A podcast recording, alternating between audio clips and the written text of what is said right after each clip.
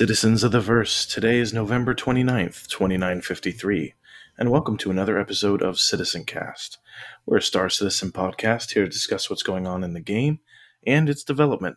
I'm your host, Way Too Geeky, and I'm joined by the steadfast, I don't know what else to call him, Sigard Olufson. Hello, Sigard. Who must be on mute now? Hello, I come from a long line of mythical mythical uh, dwarves, and uh, we That fly the space lanes. yes, very stout little guys. Yeah. well, look at look at who's so lucky. Our listeners, three recordings in a month. How how do they do it? Right. Um, we're- so, uh, what uh, what dear Sigard have you been up to in this past week?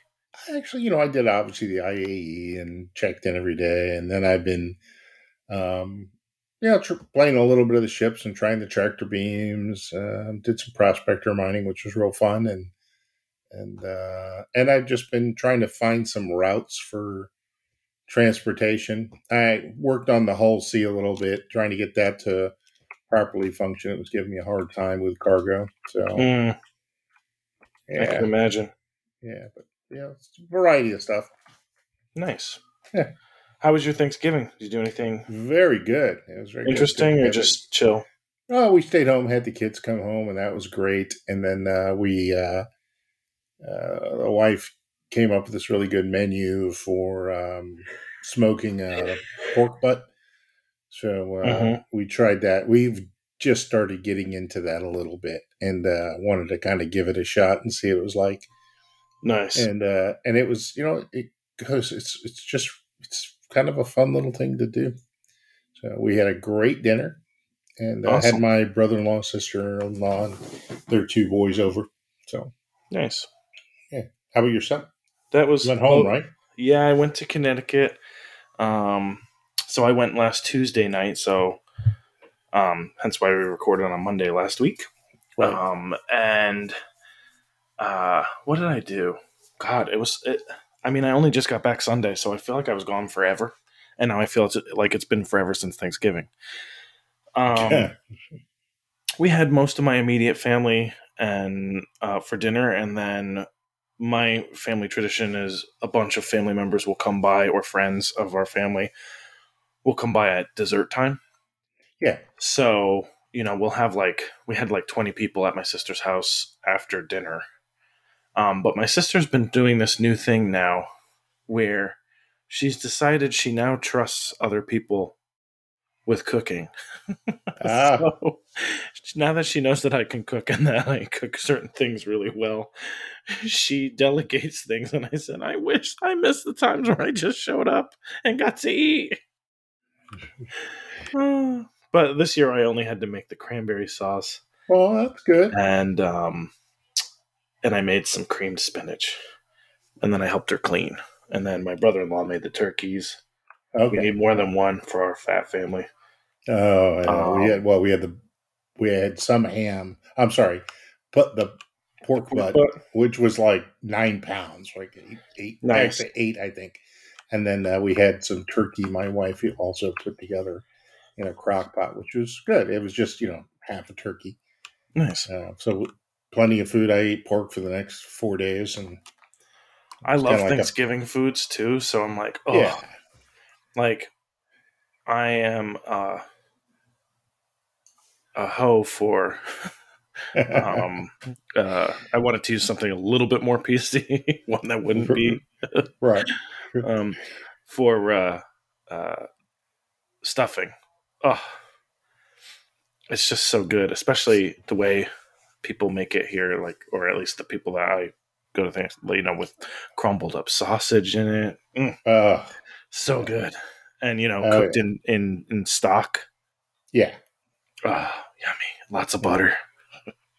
I Oh, got you. I got you. But uh, yeah, now and then I um, and then I was in New Haven with friends. So my college friends were all in town, and my twin and his girlfriend. We all went out to um, a pizza place in New Haven uh, called Bar that's kind of like a, a bar slash pizza joint, which is really Gotcha. good. And then, uh, yeah, then uh, pretty much relaxed, and then came back uh, this week, and I started Monday. I started working out again finally at lunchtime. you. Yeah, so For hopefully, you. hopefully I could shed some lbs. Um, But no in-game stuff so far. No, yeah. uh, anyway, that's good. That's good. Like you had a good time. yeah, and I mean we're headed on a crash course towards Christmas. On the plus side, I'm not going to be home for the whole because I have a break.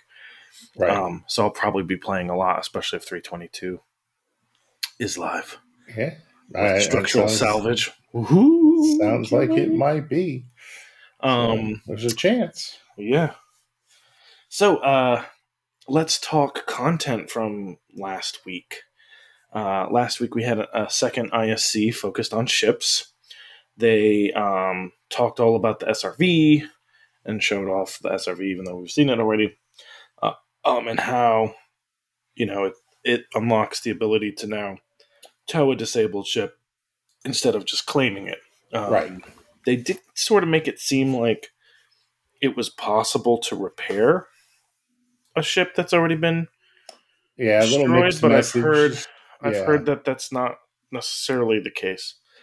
But Yeah, it it gets us closer it does. soon. It does. Uh, and then a bulk of the episode was geared towards the RSI Arrastra, which had been long rumored to make its debut. Plus, they hinted at it. Um, which, for those who don't recall, this was the larger mining vessel that we voted on at CitizenCon last year uh, to be RSI. So um, it is a larger mining vessel. It's kind of like around the same size as a Carrack. Um, it's in between a mole and Orion in terms of its power and strength and sort of class. It's like a Corvette size vehicle or ship, I Yeah. should say. Yeah, it's pretty big. Yeah, I think some things that set it apart. Uh, the accommodations are really great for crew. They have a large cargo area. They have a space for multiple rocks so that you can have a full fledged mining operation. Um, they also have a onboard refinery. Uh, it does currently hold five crew, um, which includes two, you know, a pilot, co-pilot, and three uh, mining laser operators. The mining turrets are all remote turrets and slide on rails, uh, so they can adjust to where they're pointing. Uh, and the top mounted laser can actually travel through the center of the ship so that it could be placed on the bottom for easier access Right. to certain rocks. It has three regular turrets too, right? hmm I think they're combined. Oh, interesting. So I think the same turret that you can use. I could be wrong, um, but they made it seem. I and you know this is from a quick glance, so um, grain of salt, folks. Um, but I thought they were the same, one and the same from looking Gotcha. at the info sheet. Now I'm now I feel like I gotta I gotta look it up. Um, but yeah, super cool ship. Um, did you uh, did you purchase one of your own? I did not. You know, Shocked. yeah, I know. I was. I'm trying to be really good. You know, Good I'm for you. trying to be good. I'm in between jobs again. As remember that last time, and uh, you know, who knows? Could be retirement for me. But uh, I, I'm I just trying to be it. easier. I'm just trying to make sure that you know don't want to stress the wife. And I like I need another ship. I need a hole in the Mm. head. You know, the only ship I bought. Well, I didn't buy it, but I had another reason also. Is that um, I have the Orion, right? Mhm. and not really i get that it's an end game ship but what they described in the Arrastra is pretty impressive towards end game right I, Yeah. oh i'm like if if that's what if that's not end game i can't imagine what's going to be on the orion i have i'm just like what the hell uh, there's a lot of uh, a lot of stuff they talked about on that Yeah. and, uh, a lot of capabilities and and uh, so I said, you know, I'm just going to hold off. I'm I'm just not going to do it this time. I'm I'm going to be a little bit more controlled and uh, and and keep it there and and uh, so I I just didn't. The only thing I spent money on was the uh, you know the new Alien, Ah, uh, you know, which the Syulen. Yeah, the Syulen, which is just too darn cool. Um, Uh, just FYI, the uh, the weapons are. Well, I actually I still can't tell if the weapons are on the turrets or not. Doesn't matter. oh, I, I see separate turrets, yeah. So I'm I'm barking up the wrong tree. The other thing is, it does hold 512 SCU of refined materials. externally, Yeah, and then there's still the internal. 64 of that. Yeah. So it comes to fi- it comes to the same amount as a uh, caterpillar. yeah, that's that's quite a bit of storage for something is. that that is uh, mining. So It that's really really cool, and it holds it holds two vehicles. It and the, the vehicle bay is separate from cargo too, which is interesting. Yeah. Ooh, Yeah. I didn't Oh. notice the concierge paints on this puppy. Oh yeah. No, it's a cool really looking nice. ship. It's a really cool looking ship, you know. But I figure if nothing else, I'll get one as part of my, um, you know, my package for uh, for the Orion. Right. I mean, it's going to get like I would assume they would give you a a loaner. You know, if it's Yeah. demonstrating the capability of the the new ship. I mean, it only makes sense. Yeah, it would definitely. I mean, the Arrastra would definitely be a loaner for Yeah. The Orion, for sure. Um, anything else from that episode intrigue you? It's pretty pretty pretty straightforward. Yeah, I, I thought it was pretty straightforward. Um, no, um, I, it was all good. I mean, no doubt about it. I, I loved it.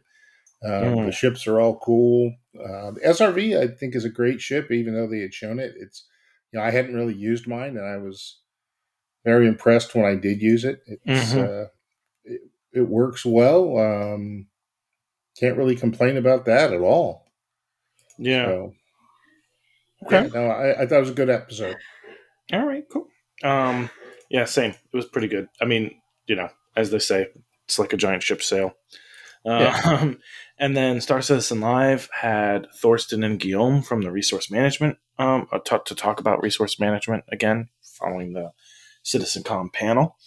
Uh, so they talked about soft death and how that's temporary and will eventually be something that's more systemic and more granular in nature, you know, with things like um, armor and and uh, physicalized damage and you know components being a focus. And the fact that a full-on explosion might not happen unless a power plant's hit for instance and even then it might need a critical damage. So um, you know that'll be the future state of the game which is exciting they said not everything can be fully repaired on the fly however it can be patched up enough to either limp home or enable you to survive while being towed by an srv um, the SRV's gameplay isn't completely finalized because they still need to create drop off points at space stations and spaceports in order to fully realize its its potential. Yeah, that makes sense. Yeah. Um, they also said managing a new ship uh, that's multi crew might be okay for a solo player because everything's working in pristine, con- you know, in pristine order and, and is in great condition. But as a ship ages, that might not be so doable. And they also mentioned, of course, that being a solo player on a multi crew ship could be dangerous for you, given combat could take you out of your seat in order to make your ship more effective. And um, you really want other players or, or NPCs to do that. Um, right now, because so, someone commented up another beam, um, and as of right now, repair will be done by a beam. They're starting from that gameplay first because they don't want repair to be extremely cumbersome and they don't want it to be so complex that you need to go to a university in order to repair a ship in Star Citizen. Um, but they'll look at the current gameplay once it's in in game, figure out if they want to make and add more complexity to it, um, and go from there. Uh, they did mention subcomponents will be a thing, and and certain components have subcomponents, certain ones don't, um, and they'll assess what kind of subcomponents will be needed in the future. Um, they talked about relays currently manage all resources through the pipes, not just power. Um, certain ships will have redundancy with relays. For example, military ships are more likely to have redundancies so that you have a lot of options in terms of pathing your resources on the ship. Um, and it might differ based on ship manufacturers as well. Um, item quality will impact performance, as as you probably aren't surprised. Um, uh, if you make a mistake while repairing, you could potentially damage your ship or kill yourself. So you have to be careful. Um, if a, a, player is attacking a ship and they know where components are, they might be able to have more impact on the ship's damage, uh, even though they will have component targeting as an option. Uh, they confirm that life support will be on a relay, so if someone was to try and sabotage your ship, they wanted to get rid of your life support, they could cut off the relays to it, and it would stop working. Um, they also talked about life support having sort of like a buffer um, for a room. So, like when you vent a room, uh, you might not vent the room out to space. You're going to vent it into some storage capacity internal. Um, however, if that gets damaged, then you might lose oxygen, and the only way to refill it is either, you know, to uh, open up all the doors and let the oxygen from other rooms come into the room, and then it'll slowly replenish with the life support. Um, right. You know, they also talked about things like scrubbers um, needing to be replaced in order to maintain life support systems. So a lot of good stuff. Uh, they did confirm that while this is no guarantee, their target to get some of this early, the earlier version of this in game is for Q2 next year. So that's exciting. It's you know within the first half of the year. That is good. Um, yeah, and then the rest of the episode they had Geoff. I think it's Zanelli, uh, the composer of Squadron Forty Two, on talking about his his career and his history. I didn't summarize that. Just you know, if you're interested, go watch it. Uh, did you catch the episode yourself? I did not. I did not. Mm. It's good stuff, but it's not. It's mostly stuff that we already know. The I think the main thing that I learned, well, two things I learned was how life support was going to handle um, oxygen in rooms and like what happens if you let oxygen out where you're not really venting it out of the ship. Right. Uh, and then the other was was really around the fact that they are at least starting with a beam um, because they don't want this to be such a they don't want it to be a huge cumbersome thing. They want repair to be important and they want someone to have an engineer job, but there are other components to engineering besides just repair, like tuning your ship to maximize its performance, um, and and you know managing your uh, power allocation on the fly and setting presets for those things based on scenarios. So. Yeah, it was a good episode. I, I uh, urge people to watch if they're interested. I'll have to go do that because I didn't yeah. this time. Yeah, it was pretty good. Now this week, um, ISC is going to be about the Pyro Playground that we all saw, um, and then they don't have a Star Citizen live this week um, because of a. Um, sorry, I got really distracted by my roommate rustling dishes. Um, yeah. Um, uh, what was I saying? I completely forgot. This week, yeah, I, ISC. I, I, don't know why that sound just completely took me out of my body. Yeah. Um. Oh, because they're they're doing a Bar Citizen, the community team. They said next week they'll have another Star Citizen live. Um, we did have a minor update to the roadmap um, this week. Um, essentially, on the release view for 322, uh, they marked the following items as committed new derelict settlements, settlements with both gameplay and social elements spread throughout the Stanton wilderness using the Rastar tool. Uh, then they have Arena Commander new map, Bloodshot Ridge. One of Stanton's new derelict settlements joins Arena Commander for all FPS modes and all flight modes, excluding Classic Race and Pirate Swarm. Uh, Arena Commander new map, Maker's Point. A rough and stormy settlement on Hurston, Maker's Point makes its way to all FPS modes in Arena Commander and then Arena Commander multi crew and spawn location. Uh, updating all maps to utilize the new spawn location system for spawn selection. This update also enables the long awaited introduction of multi crew to squadron battle, Pirate Swarm, Vanduul Swarm, Team Tank Battle, and Free Flight. That's going to be fun. And Yeah. I think it's useful. I think that's going to be useful for, you know, crews who want to crew a ship, right? Mhm. Versus fight as individuals on a big ship or, or a bunch of smaller ships. Mm-hmm. And then the following cards have been uh, the following cards been added to release view: the Gatac Syulen, um, as expected, um, and then uh, it was also added to the progress tracker, which was previously marked as unannounced. So, not a huge amount of updates. They did say they're going to be making tweaks to the roadmap, likely in the beginning of the new year. Um, one because because so many people are migrating from Squadron over to the PU, there'll likely be some team changes, but also they're making some improvements to the roadmap to make it more useful for us. So we'll see what that actually looks like. Um, but uh, yeah, that should be coming in the new. That'll be good. yeah. Now, what did uh, what did you say about? Did you say anything about hangers or um, No, no? Okay, No, um, and someone said, someone even said in the update, they said, "Oh, I noticed that cargo elevators or personal hangars ended at this time period. Are they, are they going to be in 322?" And Jake was like, "No." no.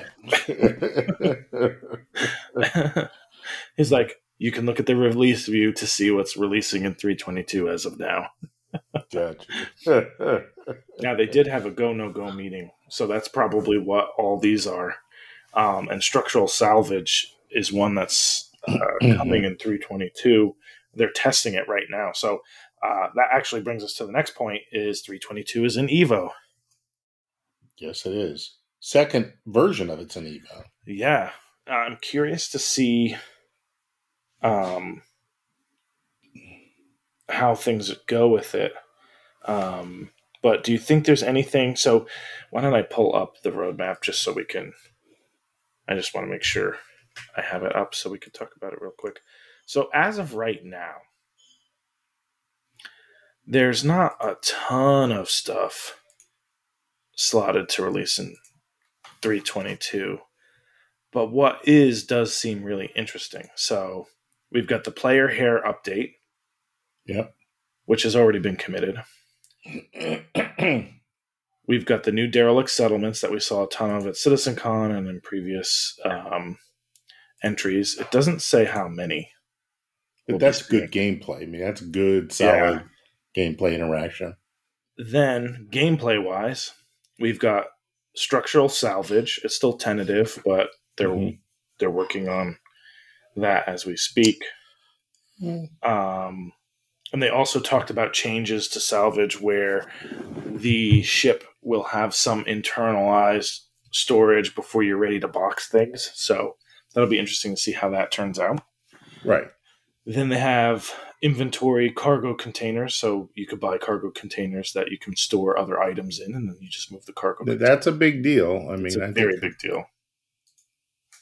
I can see you now with all of your stuff and yeah. I mean, you know, I'm I've ada- especially with this habit I've adapted of uh, Hmm. you know picking up and setting up a ship by going someplace and looting, and then all that food just stays on my ship and any of Mm. the tractor beams and all that stays there. And now it's uh you know just one ship, and I put a white suit and a white helmet in it. And Yeah. it's basically standalone. If I get any clothes, the clothes stay there too. yeah. So, yeah, And then other committed things: Arena Commander, new map, uh, Bloodshot Ridge, which we mentioned, the new map, Maker's Point, and then the spawn locations. And then for ships and vehicles, there's the San'tok.yāi, the Origin X1, the X1 Velocity, and the X1 Force. So not a ton of stuff, but some interesting stuff. I mean, I'm very happy for structural salvage. That'll keep me playing for a while, I think. right. Um, but do you think anything else could potentially slip into this release? They always slip something in. Um, uh, well, I, you know, I think if you're going to see hair, it's not unlo- it's not improbable that you wouldn't see tattoos. I have a feeling they're not ready for that one. I But mean, that that was shocked either. it already it already existed. It just Yeah. existed in the Squadron Forty Two, and you know, um, and I that would be an interesting one to have. Um, Yeah. Now, a couple things that maybe I can't recall what the source is, but that I read and or heard or or, or whatever is one, there really is a huge push to try and get as many things from Squadron into the Q1 of 2024 patch as possible. Right. Um, so that's cool. And then the other thing was what what was it? I had it on the in my brain and I completely forgot. Oh, uh, the other thing that they mentioned is they're going to use cargo elevators to facilitate item retrieval that you've lost from pledge store, like your pledge items.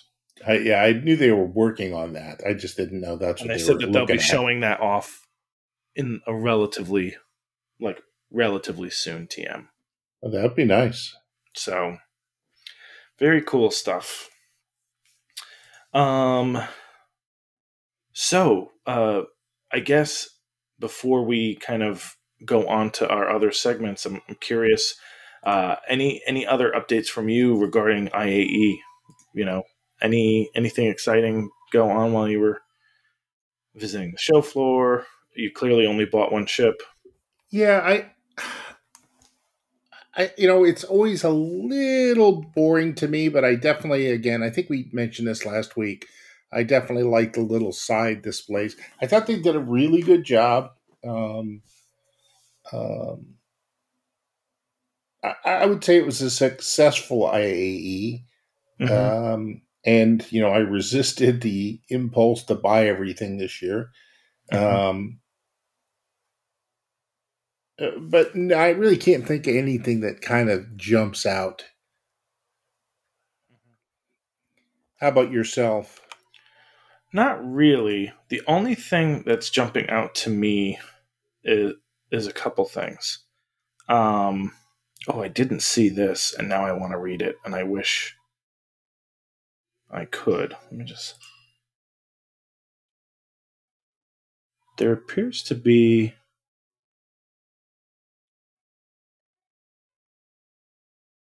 There's a whole article about Jimmy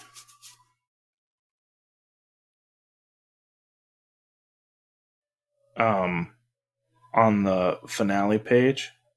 Jimmy, you Oh, know, really? Jimmy, like um, Yeah, yeah. I'll have the guy to. with the, the helmet. Yeah. Um, I'm curious to see what what what it says or if it talks about anything else. Anyway, but there's this whole um, there's this whole booklet from the convention that it shows, and it shows like the scrawling like doodles of what seems like that influencer person who was attacked Oh, person. yeah, yeah. And I'm just so curious, like I still sit here and I go, I don't understand I still don't understand what that was all about. I, like I, I get it, like at least the influencer makes sense to me because she's in town for um you know, for the um IAE. But then what's with the first guy? That's what I don't understand. Or is he oh, this he was hilarious. I thought that was funny as hell. I Ah. thought that was funny as hell. He's in it too. That's what it is. So it's a personal, it's a per- personality piece in this. So if you go to the IAE page, you'll find this magazine. It's not. It's a bookcase of Yeah, of yeah, book- yeah, yeah. So that's that's why. I guess it sort of makes sense. Um. Anyway, I was just so curious why they went that route, but I feel like it it has a, a purpose. I'm I'm gonna read these. uh Is it is it a prelude to bounty hunting? That's what I kind of felt like. It was like kind of like a hey, guess what's coming soonish, TM. Well, But you know, we shall- you know what we haven't heard about lately? Police stations. Yeah, the bounty offices or whatever, or the or the Yeah. yeah.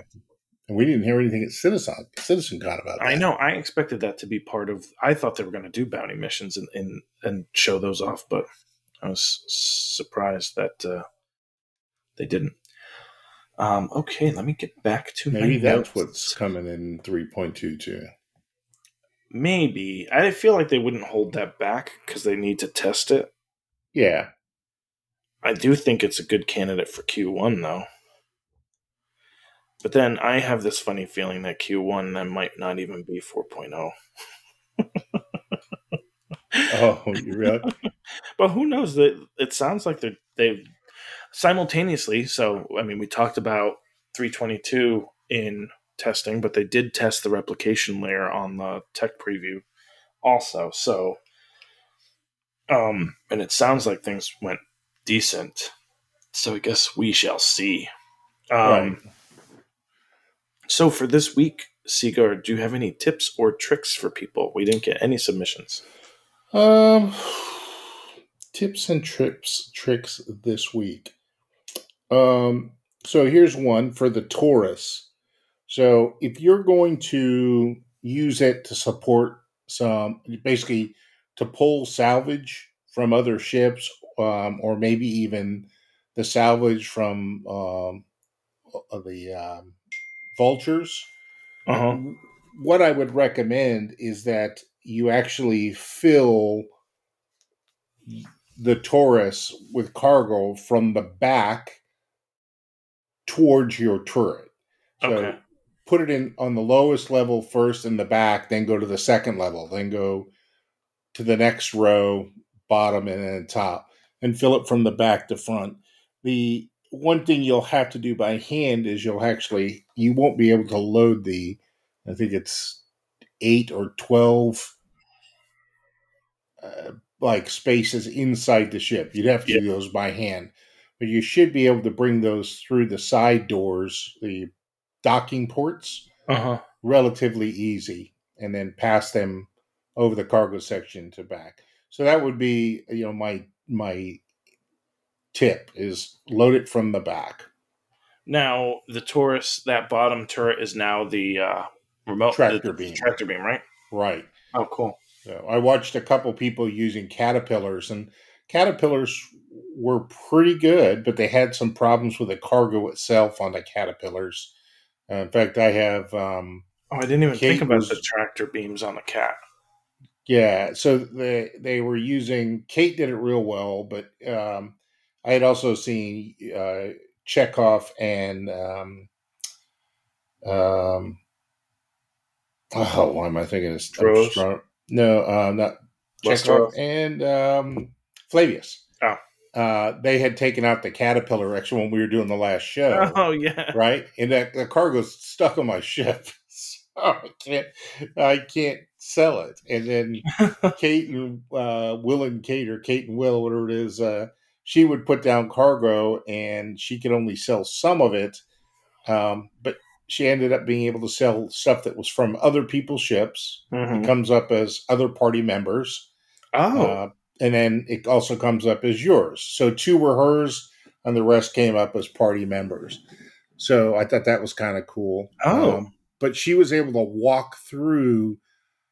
She was able to walk through the cargo boxes on the floor. They were like, you know, not not substantial, um, but she was also able to stack them. So, oh, um, weird. So they weren't. yeah, she had better honest, luck even with her they're sorta hand tractor. She had a better luck with her hand Hmm. tractor beam. So, So, uh, weird. yeah, but uh, they had a pretty good little system going. Two vulture, yeah, two vultures and a caterpillar, and it was just picking the cargo right out of the back of the, the vultures. They just left their ramps down. So, but uh, I think that I think the Taurus, while it only carries it carries less, right? Mhm. it still carries a lot. And I think that tractor beam will give you quite a bit of capability. Okay. So that Cool. would be my trick. Um, Very cool. Mhm. That's interesting. Um, I accidentally clicked on something that made noise in my ears and scared the bejesus out of me. Um, if anyone wants to do some more testing on that and report to us, it would be great to hear about selling other people's items. Um, I don't have any tips or, and or tricks, um, but that does bring us to for science. Oh yeah.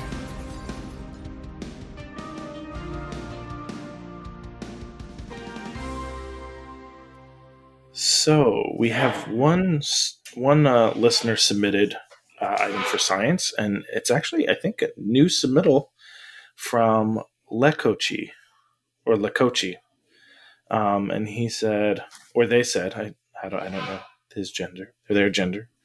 Um, they said, been checking out the SRV to make good fast money.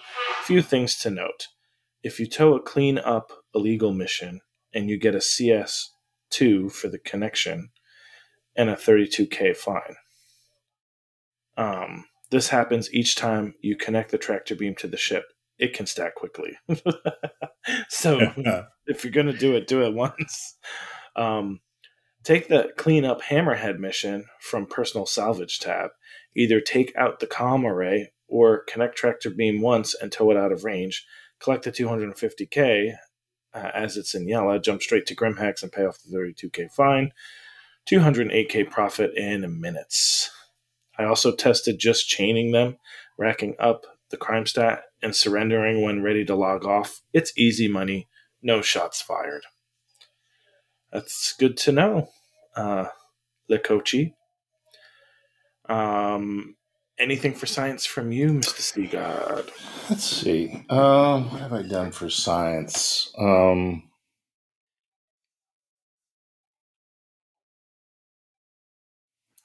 I can't. I was well. I was working on some stuff for the caterpillar, or I'm sorry, the Hull C. Was definitely having some problems with uh, getting the cargo on board. So um, if you're basically, you can order the cargo. Um, if you're lucky, your ship will be docked correctly to the port to the docking collar. Mm-hmm. Um, sometimes it's not. Um, I actually was able to. There's no way to get out of the docking collar to get to your ship, so I actually was able to go down and call up my little uh, MPUV Mm-hmm. and call it up on a gate, fly it out to the ship. then I was able to get to my ship, but unfortunately, my ship actually was blown up uh, before I got to it anyway. But uh, that's that would be. Um, there are problems with the docking collar, and there are problems with the picking up cargo. Um, there are some tickets out there, so I'm hoping they get that one fixed. Mm. Um, but that was really I wanted to I really wanted to try out the Hull C and see how that was working. And I had had very good luck with it on the previous times I'd used it, about four or five times. I had no issue. But the last two or three times I've tried it, I have not been able to. I have the cargo, Mhm. but I can't get onto the ship. And I even when I do, I can't pick up the cargo. Right? It doesn't let me. So it's Okay. very, um, very interesting, shall we say? Yeah. Okay. Um I didn't have anything for science, so that's going to bring us to your question of the week.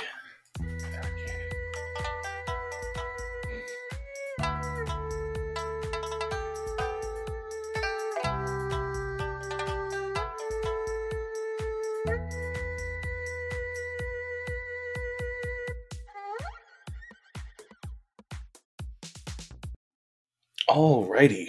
So, last week you had said you may have purchased multiple hangars for Star Citizen. Many of us will have many hangars. For example, I have three AeroView, eight VFG Industrial, and ten Selfland hangars. Yeah. What happened to that really fancy one? Uh, there's, uh, I don't think I have any of them. How do you not? I used to have. I used to have them too, and I don't have them any. Uh, what is it? That- Uh, Is that the AeroView though? no, it's York. Something in York. Oh York yeah, yeah, yeah, yeah, yeah. Something in York. Revel in York. Yeah, I I don't have any of those. Oh, those were the nicest ones. Um, well, anyway, how do you feel CIG should handle this situation when Star Citizen goes live? A, one permanent hangar for for each of the hangars that you own. Once placed, it cannot be moved, but it can be rented or sold as property in game. B. Each hangar is converted to coupons worth one week. Coupons resupply each month. C. Each hangar represents one ship space, but you only get one hangar of each type that you bought. Other ideas are welcome. Oshirigami said, If we can decorate each hangar individually, I can only imagine the burden that'd be on all the data saved to the server there. How much has to be cached to client and wasting memory for all the decorations? I really think it should just consolidate into one hanger of each type, but if you have more than one of each type, you should be able to exchange it to a different type, like a voucher that you can keep if they ever add a new game type uh, or a new type to get it for free. Um, Lars said, A, if the ship's permanent, then the hangar should be two. Skur said, D, you get to pick where each hangar is located so that you can have multiple homes. Uh, which I'm guessing he just added. Okay. yep. Yeah. Yeah. I, I actually asked, said people should yeah, do that. Of course. Because I don't know the answers. Yeah. Um, LA32344 said, I like this idea most. I guess that's D. yeah. Nyar said, I think choice A would be best, but I feel that being able to move a hangar is important, although doing so should take time and cost credits. Um, China Shop Rodeo. Uh, I'd like a hangar slot I could potentially move to a new system if I wanted. Granted, that might be a logistical pain. Zeem said option A seems the most straightforward way to do things, which keeps everyone happy. I feel like in practice, most people aren't going to have many persistent hangers. Anyway, if I'm going to make somewhere my home of sorts, I'd much rather have it be my ship or even a persistent hab. Um, Strikeout Actual said how they should handle it. First hanger should be free and should come when you create your character and choose your starting zone you simply pick the hanger type you want from the hanger types that you have access to on your account. For everyone after, you can purchase a personal hanger wherever you want for a base personal hanger price. Then you can pick from the available styles that you have earned for a fee or pay extra for a style you haven't unlocked on your account. For at Sigard, this means he can choose between any one, any of the three styles he has access to for no more than the best hanger price at the station zone. How many of each doesn't matter, as he has unlocked access to those three for free moving forward. What they will do, your guess is as good as mine, but monthly rental fees is a good bet. yeah, and that's already expected. Yeah. Skur said, I like your should. Thumbs up paying extra with in game money, that is. Um, Canuck 2099 said ship hangars will probably have tiered pricing. So, assuming you have a home planet hangar for starts, then for each subsequent hangar you own from a ship pledge, you would get that hangar, but at the lowest price tier available, as if it was a self land. And if it's a base hangar, you get 50% off the rental. Uh, Lakochi said, I believe they have said they will be instants. So I think D, you'll be able to have all the hangers you own. Maybe not all at the same location, though. Almost same as Skur said.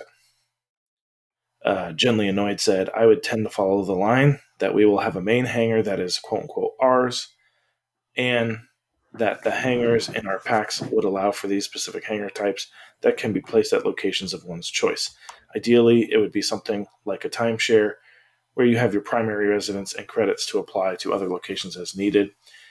It would be such a pain to have to pick permanent placement for these contract hangers.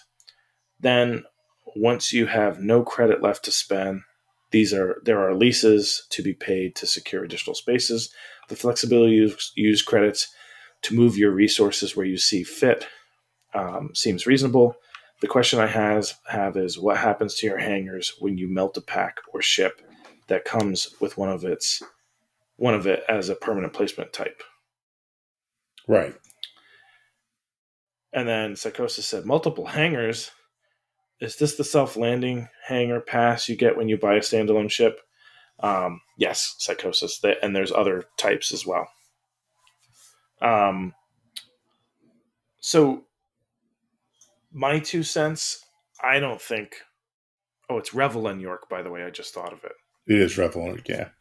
My two cents, those hangers are built and look like the old game.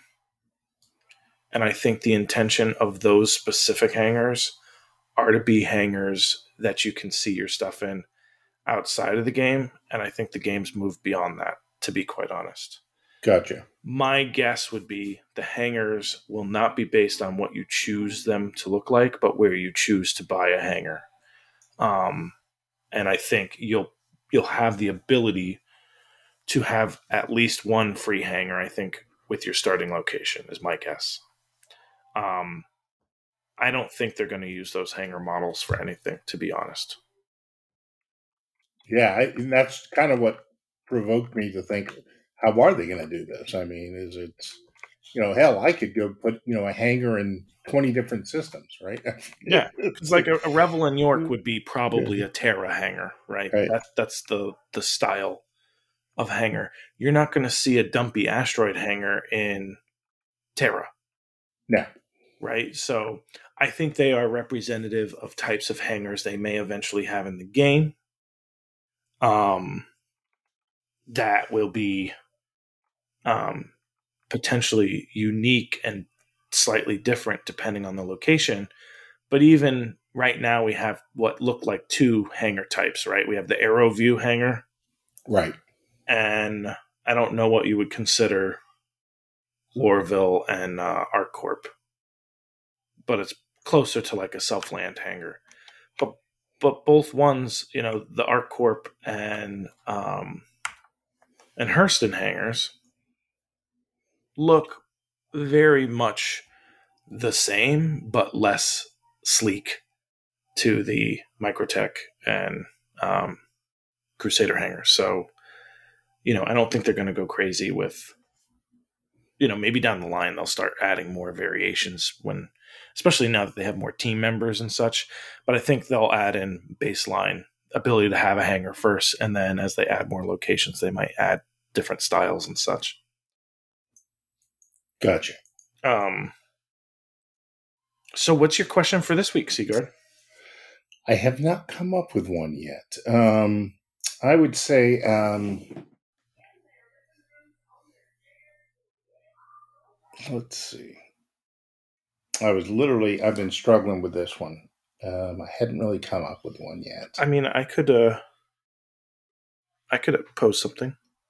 Okay. Let's go for it. All right. Um so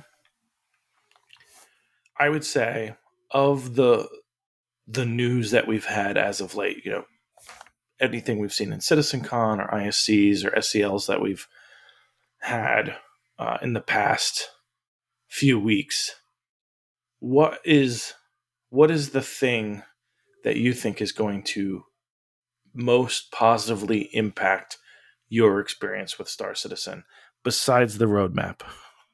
Gotcha.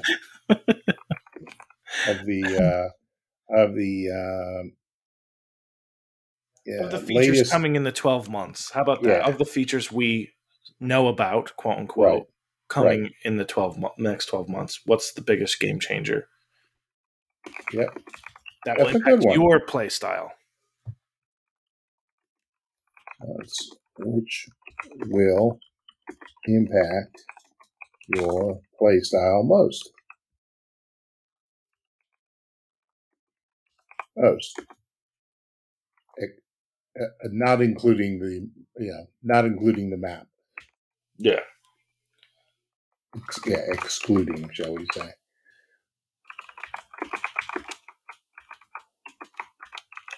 because that's let's face it, we all want that, and it's all it's going to change all yeah, yeah, our yeah. lives. But what's going to change, like especially gameplay wise, or, or I don't know. You know, folks think not server meshing, like other things. right, right. Um, that's a good question. I'm going to post it right now.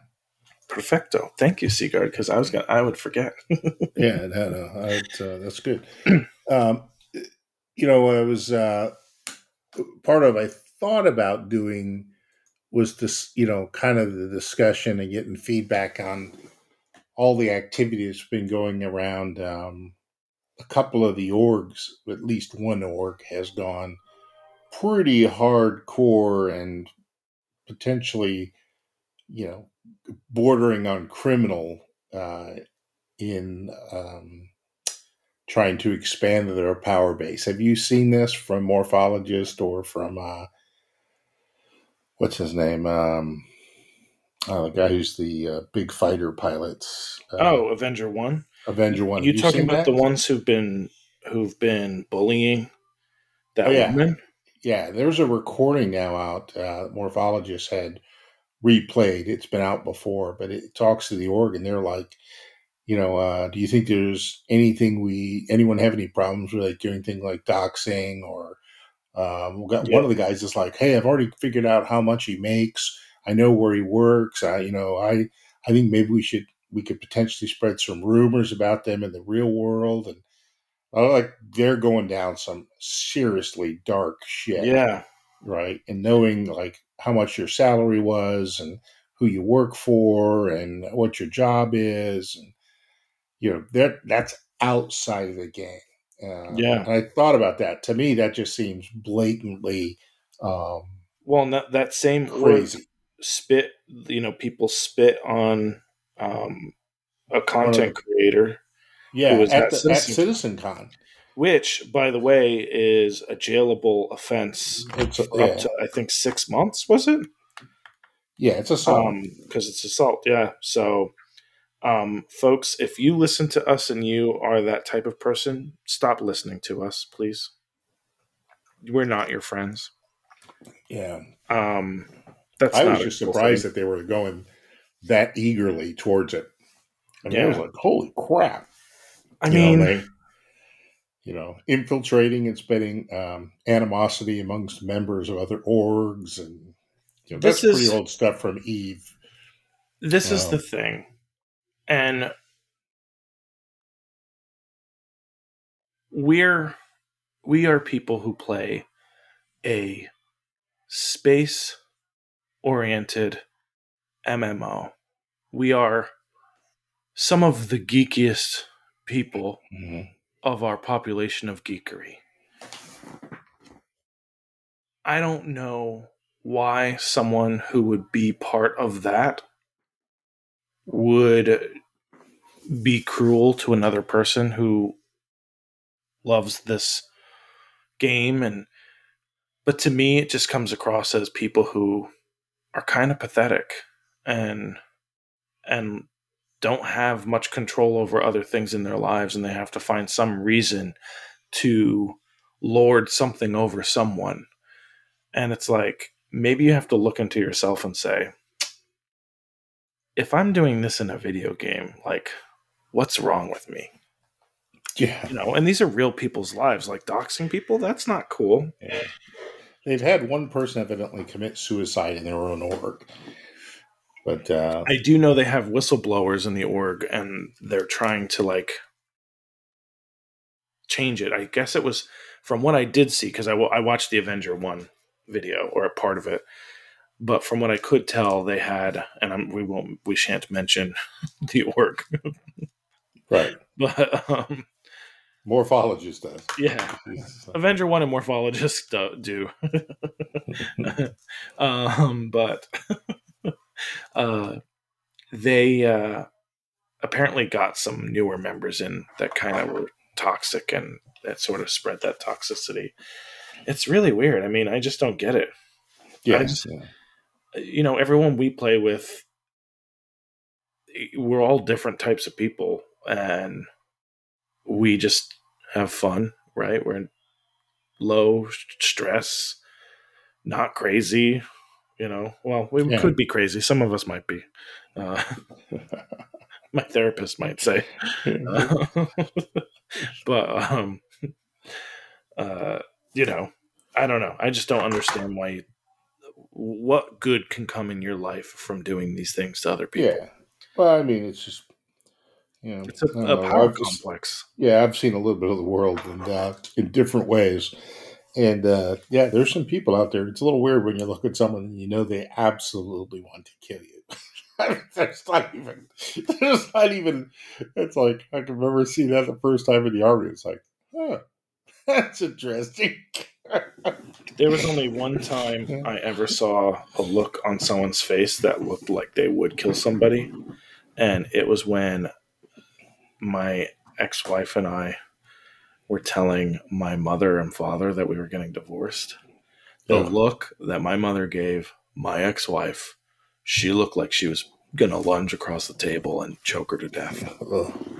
And it was like mm, a mom thing, like she was real honey badger. I think it was sort of like it was clearly your fault, whatever it is. There's nothing Yeah. my son could have done wrong. yeah, yeah, exactly. Moms are awesome. Yeah. Uh, Yeah, anyway, mine was in the military, so uh, yeah, it's a your mom was in the military? yeah. No, Oh, jeez. I said mine was mine. My situation was. Oh, So it was a different. Uh, I've got a gun. He's got a gun. of look, Oh. you know. yeah. I can imagine that's a different kind of look altogether. Oh yeah, very dark, dark look. But, Yeah. uh, yeah. So I, you know, I, I, I just think that's interesting that, um, you know, that has popped up, and we, I guess, we kind of knew that was going to happen. Um, you know, and I'm, um, you know, but to that extent is always a little bit shocking. But it's not the first time. I mean, they did that in Eve Online, and Mm, um, you know, had that little kid who was, you know, he had to go out and do things on camera to get his stuff back, and Mhm. he's like 12 years old, and they got him doing really sick shit, and uh, you know, it's like, man, this is stuff that scars people for life, but yeah. Yeah.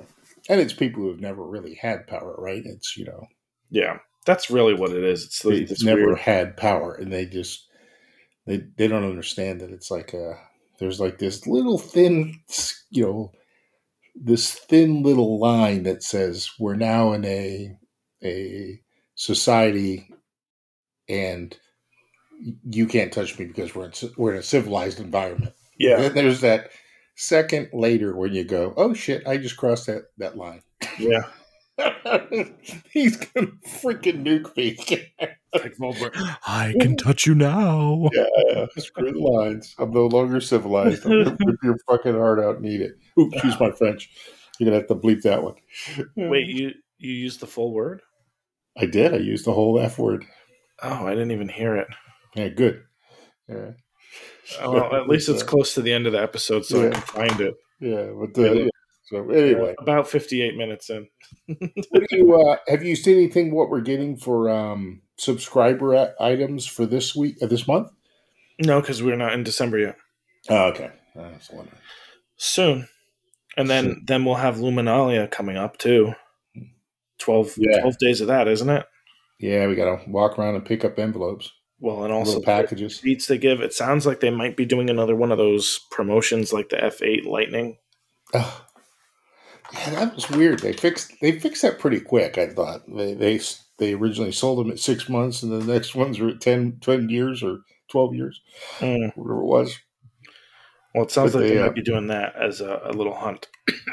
Yeah, But for not, that, not the Lightnings, though. Supposedly, this is what the Mach 2 Hornet will be. oh, okay, okay. Supposedly. I think that would be very cool. I, Hmm. uh, yeah, I'm, Time I, will tell. I don't go hunt for them, everything like that. I just, you know, I don't care. And uh, in fact, it'd be, I always liked the Hornets. I just, I wish they would get their armor squared away. And and even now, they're very slow ships. I mean, they're slower than the freaking uh, Auroras. Yeah, that's no the bueno. LN's at what 185 meters per second now. It used to be 145. Well, you know uh, that'll be balanced, especially with the Yeah, flight model yeah. coming up. Yeah, I you know I actually think almost all the military ships, especially the fighters, should you know be faster than a civilian ship, unless Yeah. it's now unless it's something like a you know uh, you know a high end BMW style civilian ship, right? Yeah, like an Origin. Yeah, Yeah. And, uh, yeah, I was. Uh, so I, I think that balancing will be good. Do you think we'll see? Uh, the uh, new drive, the new flying system with the uh, quantum, uh, the uh, what is it called? The, the master model? modes. Master modes. Yeah. It sounds like not for a little bit, but I don't know. It's it's hard to tell because Yogi didn't really make it clear. Gotcha. I think we'll see it. Right. Soonish. I don't think we'll see it this mm-hmm. year. Um, I mean, we might see another version of it in um, Arena Commander. They might do another. They might do a small like test bed for right combat and and flying away kind of stuff.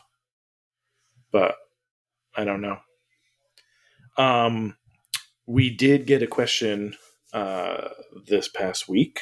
Okay. Uh, this one is from Cinder 111. And they asked Do you think stations need to become larger?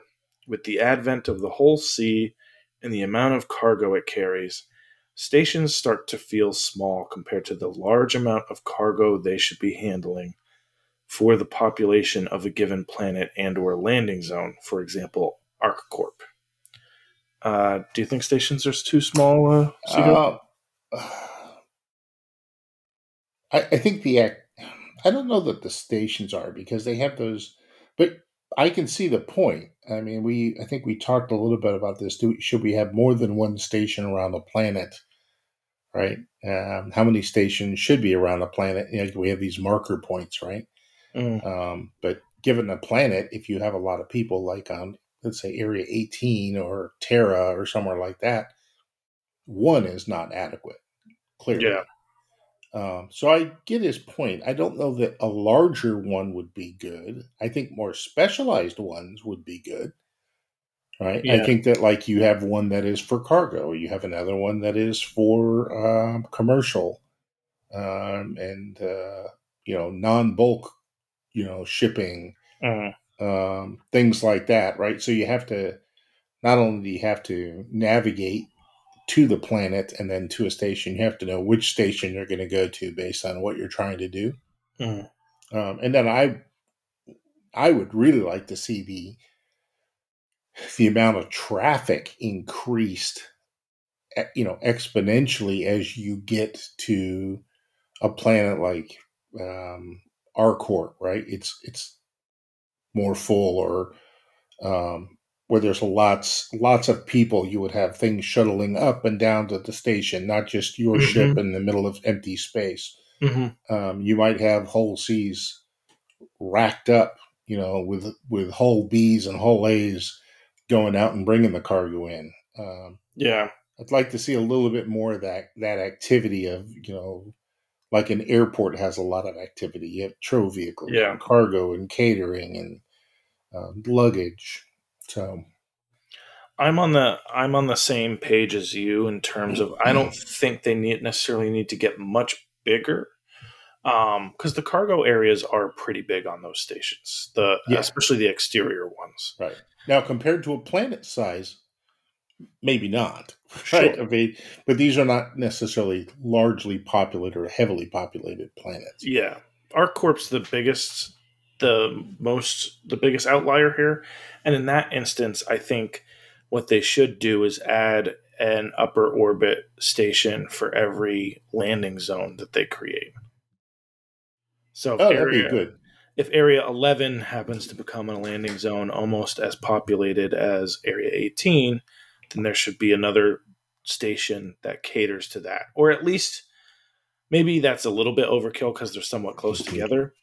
But at least they should have, I would imagine they should have at least four stations in orbit mm-hmm. over Microtech, I mean, over Microtech, over uh, ArcCorp, almost like where an OM marker would be.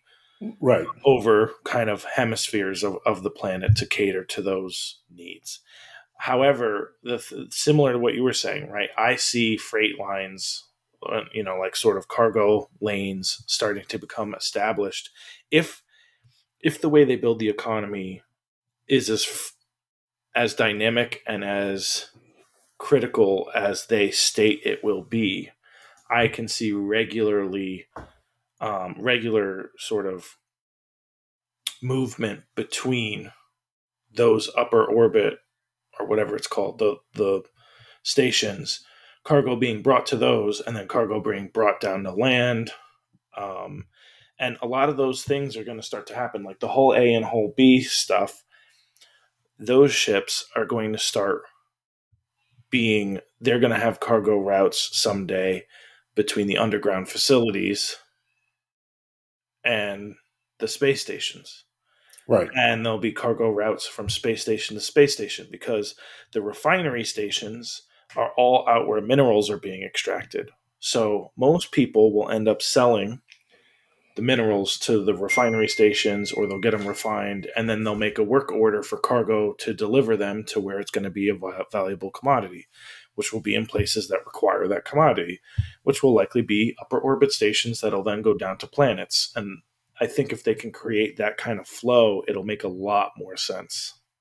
Right. Right. And I, you know, I think that type of flow will make a lot of sense for people who have smaller ships that want to just make some early money. Mm-hmm. Just run back and forth, back and forth. Yeah, those will be the starter hauling missions. Or when Sigard doesn't have a crew to help with his hull C, um, but he wants to haul, you can hop in your hull B. Yeah. Yep. So- exactly. Exactly. Uh, yeah. So, real Great good question. question. Yeah. Um, now, Sigard, uh, we are. uh, This is probably one of our shortest episodes in a while. Uh, any any final closing thoughts come to mind that you wanted to call out? Uh,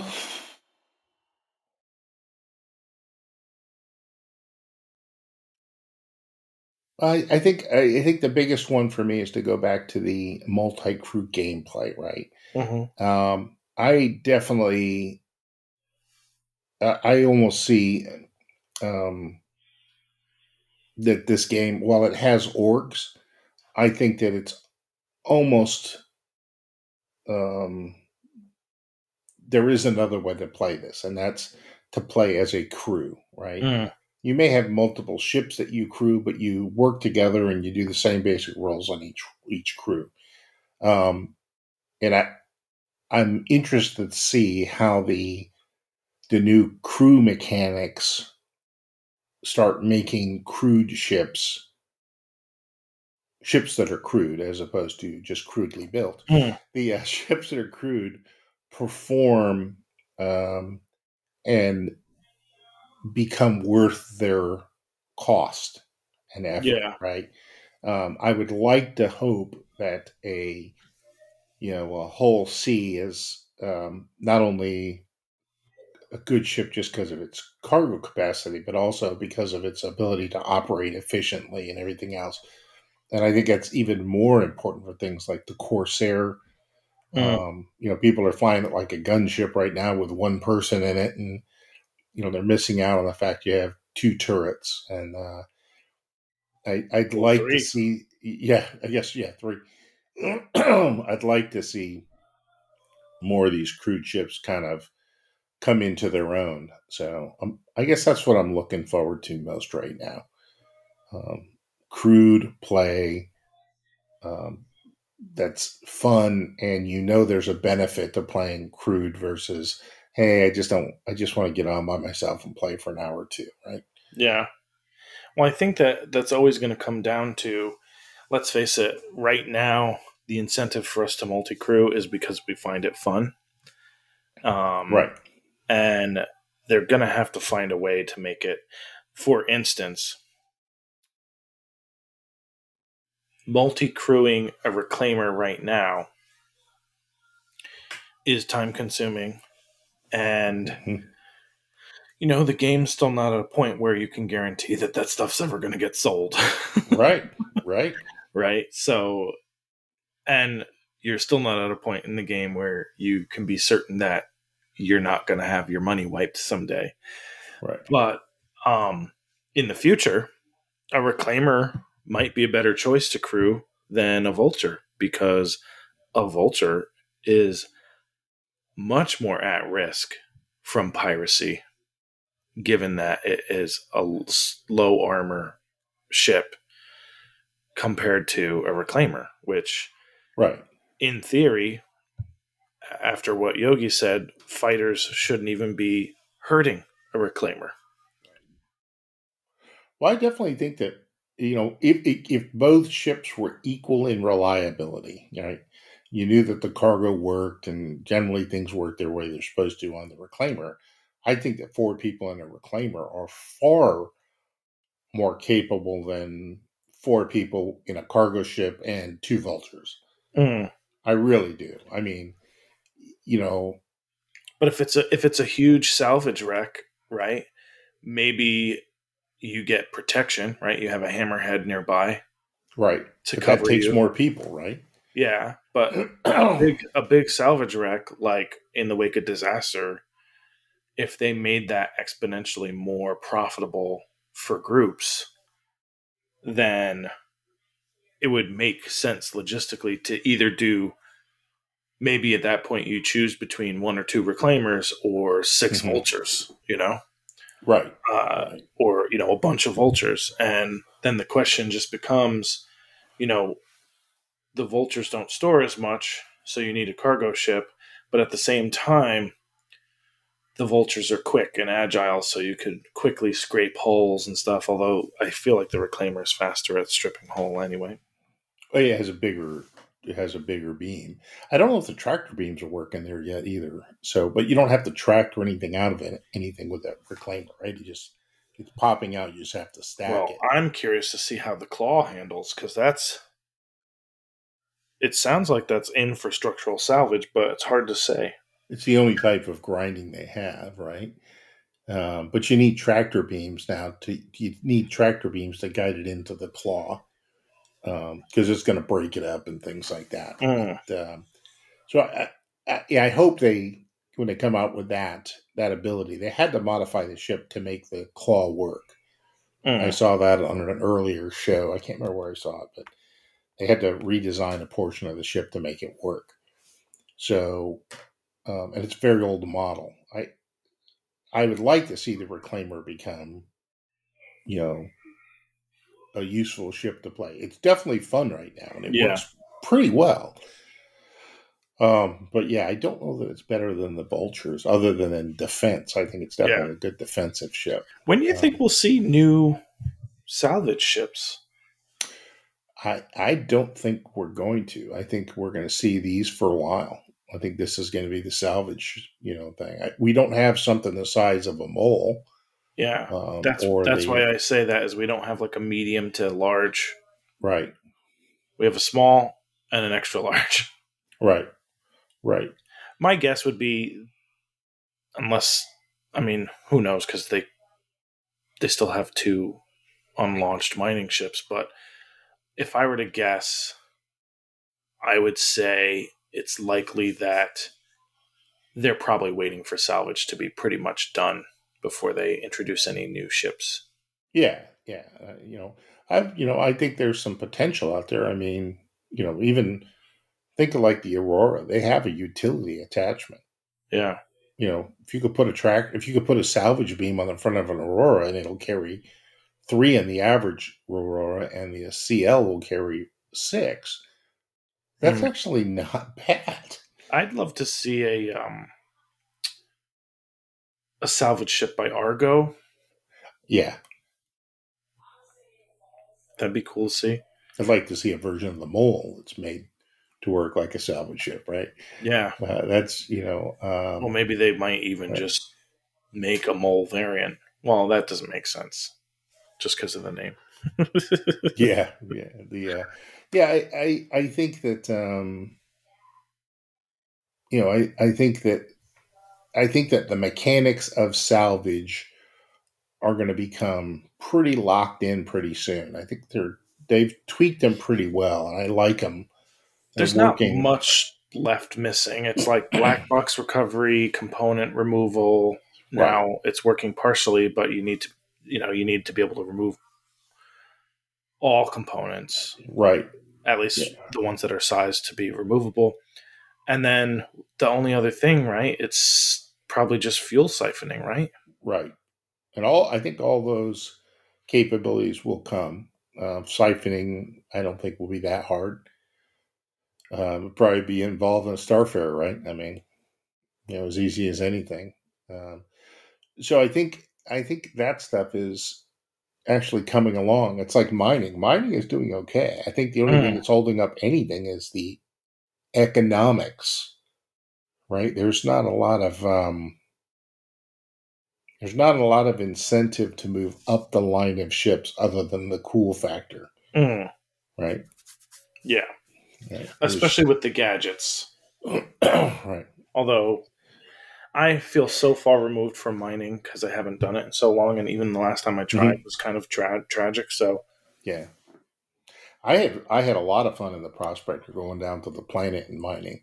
I was amazed how much fun it was and how fast I found things, and um, there was a lot of stuff there to choose from. It wasn't you know, not all of it was quantanium, but when you broke a rock, it wasn't ninety percent, you know, you know, garbage and. Mm and uh, and you know two percent of something else. They were all good size and fair amount of it. You don't even have to break anything; you just suck it up.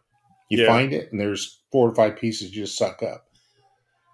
So you could go around just doing that. I mean, um, so I, I, you know, I, I think the only thing I had, you know, prospector is a is a good little session to sit down and you can probably get two runs in, you know, in, in an hour, hour and twenty minutes and hmm. then uh, you know by then you're probably done playing anyway, and you just go set it up to be you know converted into into the out of the raw form, refined, shall we say? Mm. Um, so I think in fact it's you know salvage has an advantage over it in the fact that it um, there there is no refinement step, right? It goes directly from removed, mm. which is the equivalent of breaking, there's no explosions. There's no damage to your ship. There's no risk. There's no overpowering. Hmm. Um, it's kind of a straight linear thing. You load it up. It's in cargo. The only thing you have to do is get out and move the first, you know, the box. Yeah, that's the only thing you have to do, um, and then you go sell it. Whereas yeah. mining has more steps, and there's you know instead of immediate gratification, you have really two, sometimes you know 24 hours of gratification waiting for it to be refined and then sold so um, it's it's kind of different right? I mean, and that's our episode title right now 24 hours of gratification. Yeah, there you go there you go. Because that sounds yes. slightly dirty. When do you when do you think they're going to come out with exploration? Anything around scanners or exploration? I think in the coming year we'll start to see some things shape up with with the um, star map updates. Um, you know, and I think that'll tie into because, and I've watched so many things, and it's true. Like exploration and data running are kind of conjoined at the hip in some ways. Right. Right. Because technically, whatever you find on the Carrack, you've recorded it. Now, you could hire a data runner to go, or have someone in your org as a data runner go and bring it to a location to sell that data or you can stay out there in the vastness of space and keep collecting information until it's time to do a big data dump and sell it all right right you know because like i could see you out in space cataloging oh there's a bunch of these asteroids and here's a salvage wreck and here's this and here's that and here's this and here's that but one of the things they did say is data quality will degrade over time or it's not data quality. It's they said that data as a resource will be most um, profitable the the sooner you get it to someone who will buy it from when you scanned it. Right. And that the longer it takes between identifying that and selling it, the less valuable it'll be because things could have changed. Right, right. Like a jump point, for instance because they said that they're not going to be necessarily super static, except for maybe the jump gates, but that there might be side entrances and and things like that. So, have know. we seen? You know, remember they did that really good description of Death of a Spaceman, they did a really mm-hmm. good one on mining. And have we seen anything on like scanning or data? I don't you think know, we've ever seen any of those. I and I also don't know. I'm not great at finding some of those because they're not easy to find on the site. I think they're because I think they're community or they're like comps that were posted. Yeah. So or in Jump Point or in some sort of, but it's hard to search for. So. I mean, I remember Death of a Sta- Spaceman specifically because I feel like that was a really in depth one and it's pretty easy to find. But I'm not sure about some of the others. I'll have to troll that. yeah. Well, I do look forward to when I do have a break. Hopefully, there'll be salvage going on, or you know, there'll be 322, so I could salvage a lot. But then also, I'm looking forward to. I want to try and refresh myself on, or bring my knowledge up to date on mining. Um, just because I think it would be cool to do. Yeah, I was uh, actually I just mentioned that I, I might set up an event for Saturday or Sunday this week for salvage. No, Yeah, try out different things. So. I might be around Sunday. I have to see yeah, if you're not, you're not. I mean, I just my I think we can- psychiatrist. you're a psychiatrist. That's right. That's I'm right. dating a psychiatrist, people. Although I have seen one as well. That's right. So I'm seeing one and I've seen one. Yeah. You sit in the mirror with a notebook and nod vigorously. Yes, yes, no, no. Uh, shocker, I suffer from generalized anxiety disorder. Who would have thought? Amongst Oh, other man. things. Oh, Um, well, uh, I think this wraps up our episode of uh, Citizen Cast. yeah. Uh, if you do have any questions, comments, thoughts, feelings, um, non doxing activities, feel free to email us at citizencastsc at gmail.com. You could DM our Twitter handle at citizencastsc. You could submit a, a message through our Spotify landing page, or of course, you could join the CitizenCast Discord. Links for all of those can be found below. Um, and as always, if you are out there looking for a crew, looking for an org, or some fun people to play with in between your solo sessions, come over to Parlee House. It's a great neutral zone for players of all types to hang out and socialize while they're playing the best damn space sim the verse has to offer. A link to the Discord can be found in the show notes. Um, and uh, last but not least, there are some friends of the show who are fellow content creators out there. So don't forget to watch Earth, Snorkel, and Undead Parrots videos on YouTube. Uh, of course, you can always listen to the musical stylings of Admiral Cody and Kalibri, who created most of the music for our episodes and then some. And uh, if you haven't already done so, uh, I don't know what rock you're li- living under, but uh, take a look at Star Jump's Fleet Viewer as well as um, see some episodes of their regular uh, streaming, which is also replayed on YouTube by Grim and occasionally VMCO, who is a member of our community as well. And that, dear friends, wraps up another episode of Citizen Cast. Thanks for listening, and we'll see you next week. Look at that. Short, but not too short. Yeah, this is good. Time to go in and have a cup of coffee with a wife. That's right. I'm going to have another glass of whiskey. There you go. Um, Yeah. I discovered. Good thing I didn't use these before an episode, but I got these like you know those like things that you they're droppers and you drop flavor into water. Yeah, yeah. I, And it's like that's what I highly concentrated. Yeah, that's what I use. Well, they make weed ones, Oh no way! and no way! and I misread the instructions, and I think I probably had five x the number of milligrams I was intending. Um, so the other night, I was lying in bed, and I felt like I was made out of concrete, You're gonna kill yourself, man. and I thought that. It, I think it would take a lot more to take me down. You know, Yeah. you need at least something in an elephant gun, at the very least. yeah. Oh man. God.